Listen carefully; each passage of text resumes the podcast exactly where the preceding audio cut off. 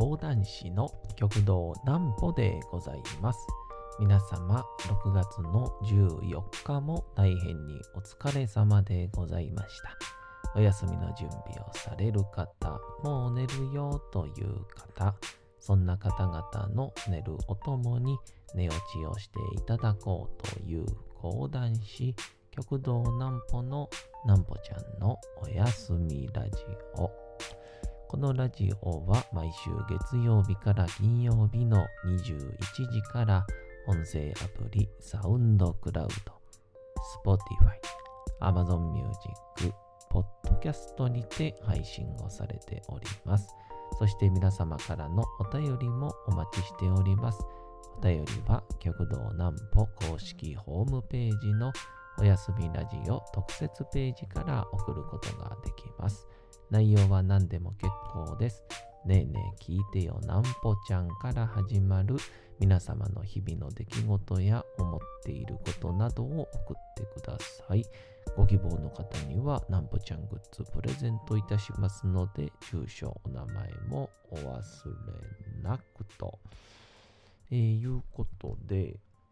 えー昨日ですかね、えー6月の13日に、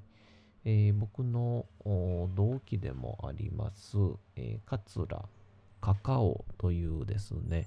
えー現役高校生落語家が、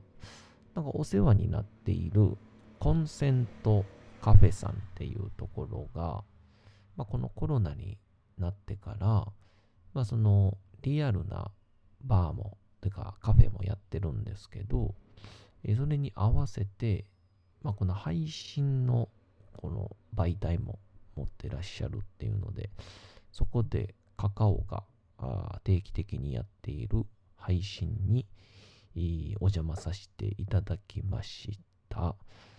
えーまあ、カカオといろんな話したんですけど、何より印象的だったんが主催者の村井さん。その話です。先にこちら。なんぽちゃんの明日は何の日？さて、明日が6月の15日でございますね。さあ、もう6月も半分まで来てしまいましたね。えー、6月の15日、どんな日なんでしょうか。さあ、これですかね。米100票定ということで、米のね、100票、1票、2票の米100票定。戊辰戦争の影響で困窮をしていた長岡藩が、えー、師範峰山藩、師範峰山藩から送られた米100票を活用して、えー国間大学、国間学校、国に漢字の漢で、国間学校を開校。えーその開校が明治3年6月の15日だったことにちなんで、新潟県長岡市が記念日に制定をしましたと。で、えー長岡藩というのが現在の新潟県長岡市で、師範峰山藩というこの2個藩が続くんですけど、新潟県新潟市あたりで、だということで、えーこの米100票の精神を次世代に伝えていくことが目的とされており、例年6月15日には、えー長岡市米100票財団が人材育成に大きく貢献をした個人団体に米100票賞を贈呈する表彰が、えー行われておりますと。へえ。まあ、この当時のね、多分この米100票は、なんだろう、まだ明治の頃ですから、あのーほぼほぼ、えー、なんだろう、お金に近かったっなんか話はありますよね。まあ、米を使って、まあ、現代やったらね、あの、米売る場所なんて、えー、ないんでしょうけど、まあでも、例えば現在で、うん、なんやろうな、金券とか、えーえー、なんだろう、アマゾンカードとか、ああいうの持ってたら、あとまあ、高価な古着とか、持ってたら、お金に換えることができる感覚で、お米っていうのが、それに直結をしていたみたいですね。えー、それはなんか言うてありましたね。えー、誰が言うててっていう、あの、僕のいつも知識を全部教えてくれる、えー、孤立彦兵衛さんがね、えー、おっしゃってありましたけど。まあそんなこんなで、えー、昨日、そのコンセントカフェさんっていうのが、ネット上で、えー、まあ、えー、アマチュアの方もいらっしゃったり、まあ、プロの方もいらっしゃったり、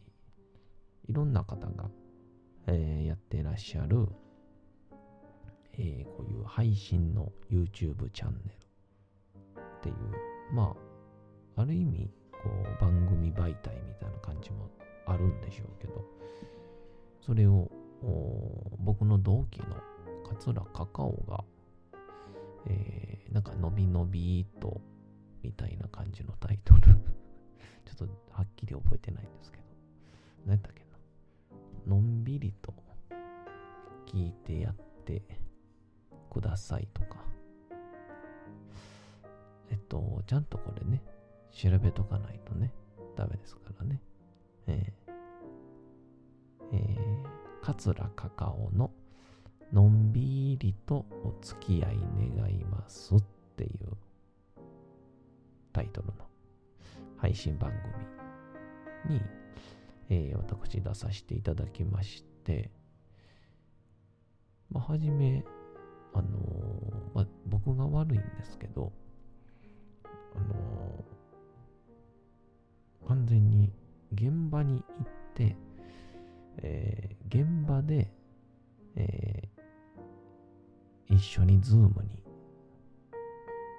映ると思ってたら、えー、まさかの、え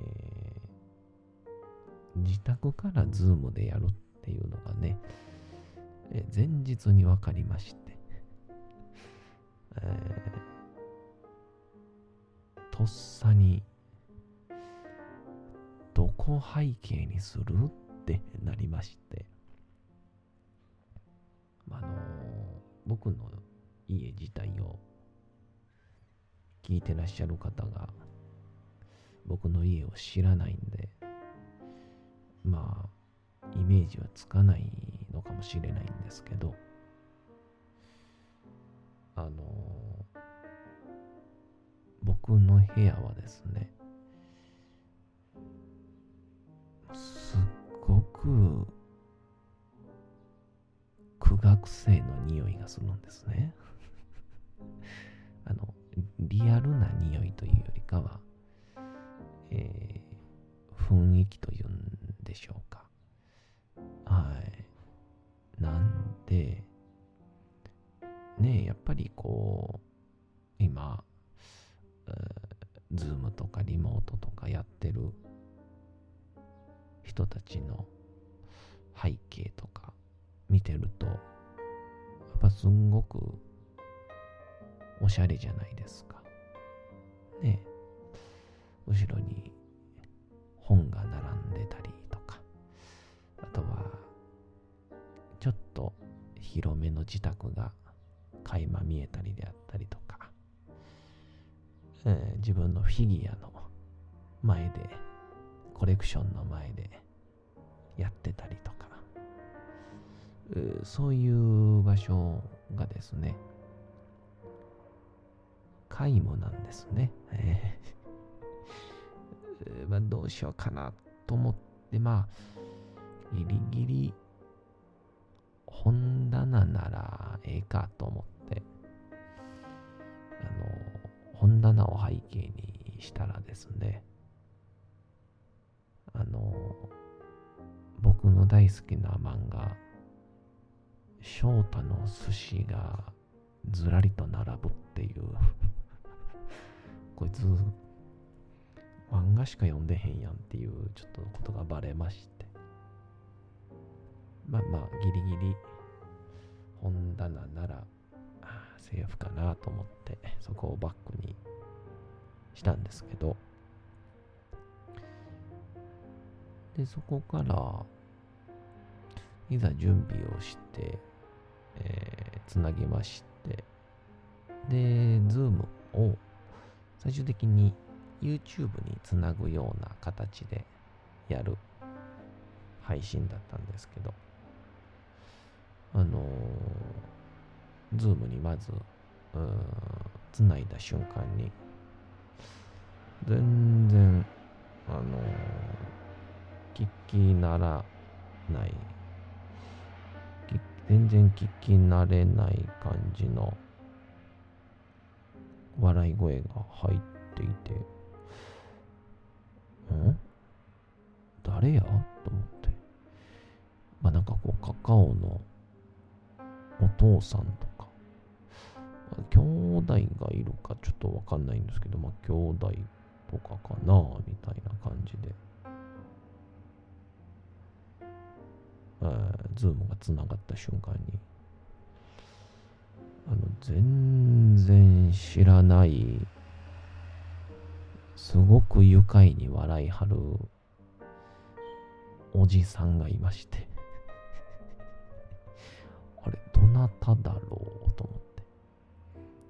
そしたらその方が、まあ、すぐ分かったんですけど、えーその、人と人がつながる場所を作るというテーマで、えーやってらっしゃいますコンセントカフェのオーナーでいらっしゃる村井さんという方やったんですね。あの村井さんに、あ、はじめまして、なんぽですってこう自己紹介をしましたら、えーずっと笑ってるんですよ。おなんかやらかしたかなと思ったら、えー僕ずっと自分でなんぽですって言うてるくせに、えーあの、ズームの画面がゴリゴリの本名になるってていうですね。あの、えーおかしな状況になってまして。いや、その、佐々木って言うてるけど、名札橋本やんみたいな状況が 起こってて、え、どっちどっちみたいななって。でもなんかこう、その瞬間ですかね。あの、皆さんもご経験あるかはわかんないんですけど、喋ってて、すごい心地よく笑ってくれる人っているじゃないですか。で、これ、不思議なもんで、笑ってたらいいってってわけでもないんですよね。えー、あの、たまにこう、お昼とか、えー夜のワイドショーとかに出てくるマナー講師の先生とかのもうきっと仕事任せたら完璧やろなっていう笑顔はおそらく完璧なんですけど僕みたいにあの怒られて育ってきた人間からすると、この人、多分僕のこと、アホやと思ってんねやろな、みたいな。とか、怒らしたら怖いんかな、みたいな。そういう雰囲気を受けたりするんですよね。まあ逆は完全に笑わないっていう人はやっぱり怖いんですけどそういう点で、えー村井さんはすごくいいタイミングで、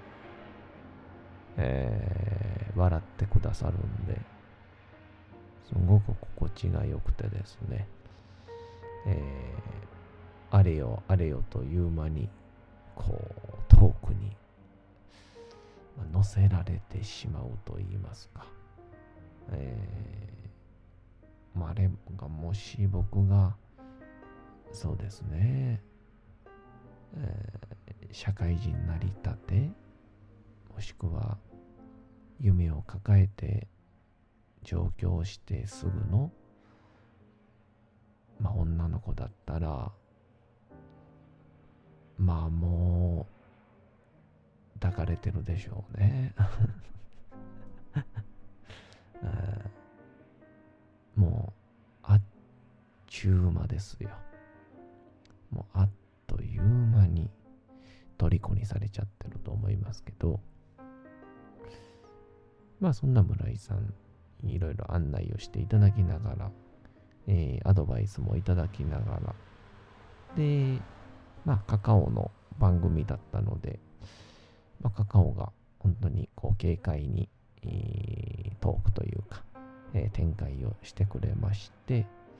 一応僕も講談で、えー創作の、えー喜劇王チャップリンをやらせていただきまして。まあ結構もうそうですね。配信やら、えーお客さんの前で含めると56回目だったので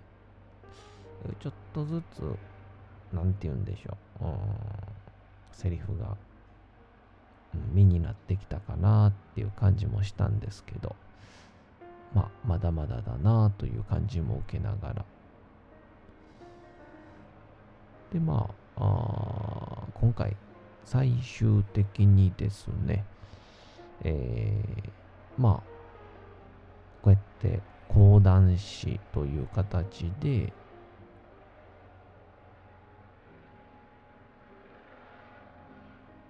創作をしているっていう立場もまあありがたいことも含めて、えー珍しいということも含めて、えーそのコンセントカフェの配信パーソナリティのメンバーが、まあ、もうたくさんいらっしゃる中なんですけど、えーありがたくも、えーまあ、ご依頼というか、えーぜひ挑戦してみませんかというお言葉をいただきまして、えーまあおそらく、まあ、準備整い次第、まあ来月なのか再来月なのか分かりませんけど、えー僕もちょっとコンセントカフェさんの方で挑戦させていただく予定となっております。また、準備が整い次第、皆さんにご報告できたらと思います。えーそんなわけで、えーカカオくん、ありがとうございました。そして、えー見事なトーク力と笑い声の村井さん、ありがとうございましたということで、お次のコーナー参りましょう。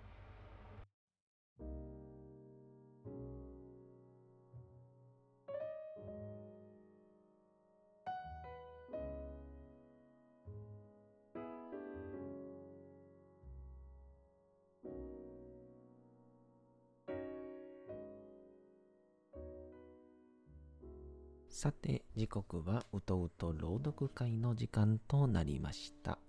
皆様、小さい頃眠れなかった時に、お父さん、お母さん、おじいちゃん、おばあちゃん、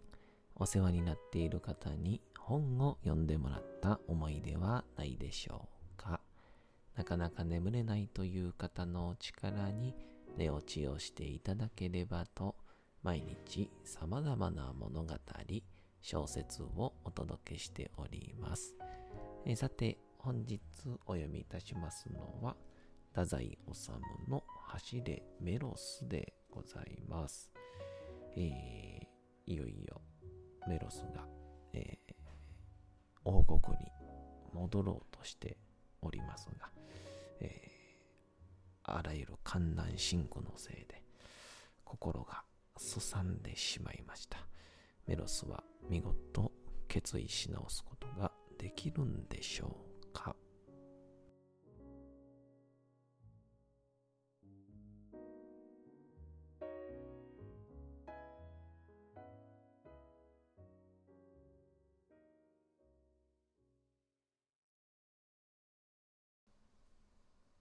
走れメロス。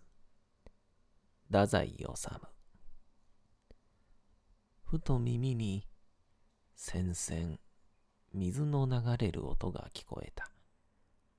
そっと頭をもたげ、息を飲んで耳を澄ました。すぐ足元で水が流れているらしい。よろよろ起き上がってみると、岩の裂け目からこんこんと何か小さくささやきながら清水が湧き出ているのである。その泉に吸い込まれるようにメロスは身をかがめた。水を両手ですくって一口飲んだ。ほうと長いため息が出て夢から覚めたような気がした。歩ける。行こう。肉体の疲労回復とともに、わずかながら希望が生まれた。義務遂行の希望である。我が身を殺して名誉を守る希望である。斜陽は赤い光を木々の葉に投じ、葉も枝も燃えるばかりに輝いている。日没までにはまだ間がある。私を待っている人があるのだ。少しも疑わず、静かに期待してくれている人があるのだ。私は信じられている。私の命などは問題ではない。死んでお詫び、などと気のいいことは言っていられぬ。私は、信頼に報いなければならぬ。今はただその一時だ。走れ。メロス。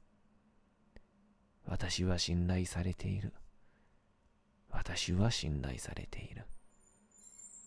宣告のあの悪魔のつぶやきは、あれは夢だ。悪い夢だ。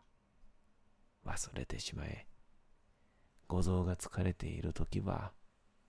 不意とあんな悪い夢を見るものだ。メロス、お前の恥ではない。やはりお前は、真の勇者だ。再び立って、走れるようになったではないか。ありがたい。私は正義の死として死ぬことができるぞ。ああ、日が沈む。ずんずん沈む。待ってくれ。ゼウスよ。私は生まれた時から正直な男であった。正直な男のまま死なせてください。さて、本日もお送りしてきました、なんぽちゃんのおやすみラジオ。というわけでございまして、6月の14日も大変にお疲れ様でございました。明日も皆さん、街のどこかでともどもに頑張って、夜にまたお会いをいたしましょう。なんぽちゃんのおやすみラジオでございました。それでは皆さん、おやすみなさい。すやすやすやーん。